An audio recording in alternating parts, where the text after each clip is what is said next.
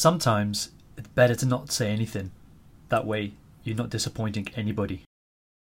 On Twitter yesterday, on my Loose Rants Twitter account, I think it was yesterday, I pointed out, or I announced on Twitter, that we'll be doing two episodes of Adam, and episode 61 and 62 about X topics.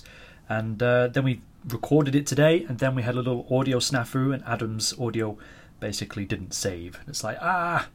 So, to lift our spirits, we said, let's just treat it as a rehearsal, and we'll do it again next week, and then fake laugh at each other's jokes and quips so that we can produce the same two exact episodes all over again. So, I'm actually in the mood to upload something on Loose Rants and officially start the rebranding. If you are a subscriber of JPG, you should now be able to just see the new artwork. And I've changed the name already on the website. It's just now everything that needs to be done through the RSS feed. As I said, I announced it on Loose Rants. The JPG Twitter account is now Loose Rants. So everything's just Loose Rants, and that's what we're going to do from now on. Just rant loosely about the things that we love and hate on the internet. This episode, though, is about Paperlike. Now, I'm not sponsored by Paperlike. I simply saw a YouTuber talking about it. I have an iPad Pro. I thought, why not? I followed the link to the website and bought it. You know, as an aside, it blows my mind that with my phone, I told someone to get me this particular product and ship it to Hong Kong just because I gave them some numbers. All of that on my phone. Oh, sorry, are you 14 and always had a smartphone and always enjoyed in app purchases, never to experience the world before the smartphone? Shut up, old man. Just because you had a Nokia, couldn't do shit on it except for playing Snake, and now you don't take for granted the capabilities of your iPhone gay? Well, yes, you actually summed me up perfectly. I think I just think it's amazing. I remember using my phone to download a movie, and this was the iPhone 3GS. I was downloading a movie, and I was talking to my mom on the phone at the same time. I was like, "Oh my god, is amazing." Anyway, back to Paperlike. I have been hearing a few podcasts. I have been listening to. Anyway, back to Paperlike. I have been listening to a few podcasts which also made mention of Paperlike. Marco Arment on his uh, podcast with uh, John Siracusa and Casey Liss, the uh, ATP podcast. They mentioned it and went into it. Mike Hurley mentioned it on one of his podcasts on Relay FM.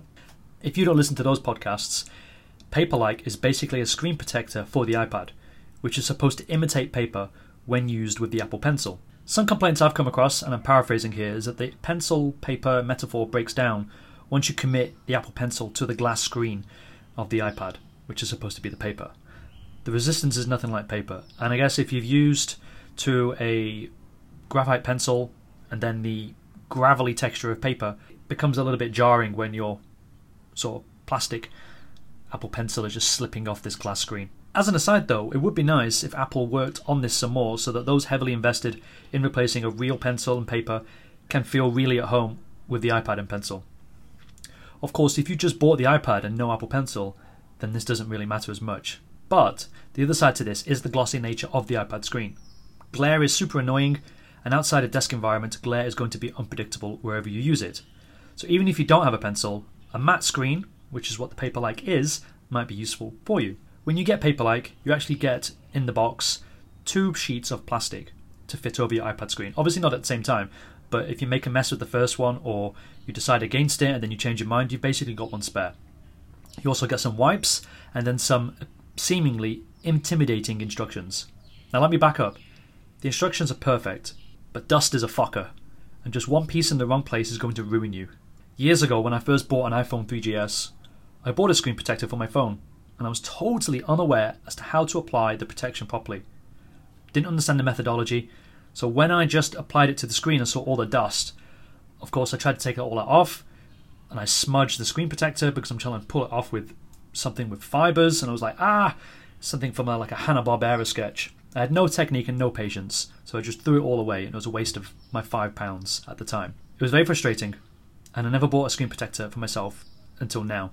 Now let's make this podcast short by stating that I successfully applied the plastic film over my iPad flawlessly. The method Paperlike employs is really well thought out so that it minimizes any chance of dust and hair interfering with the application of the film. The process forces the film to stay upright, and at one point, to minimize free floating particles from attaching themselves to the sticky side. They even suggest doing it in a bathroom, let's say after a shower, because the steam will further minimize the dust floating around in the air. I just followed the instructions. I calmly took my time with it, and I was so happy when it worked.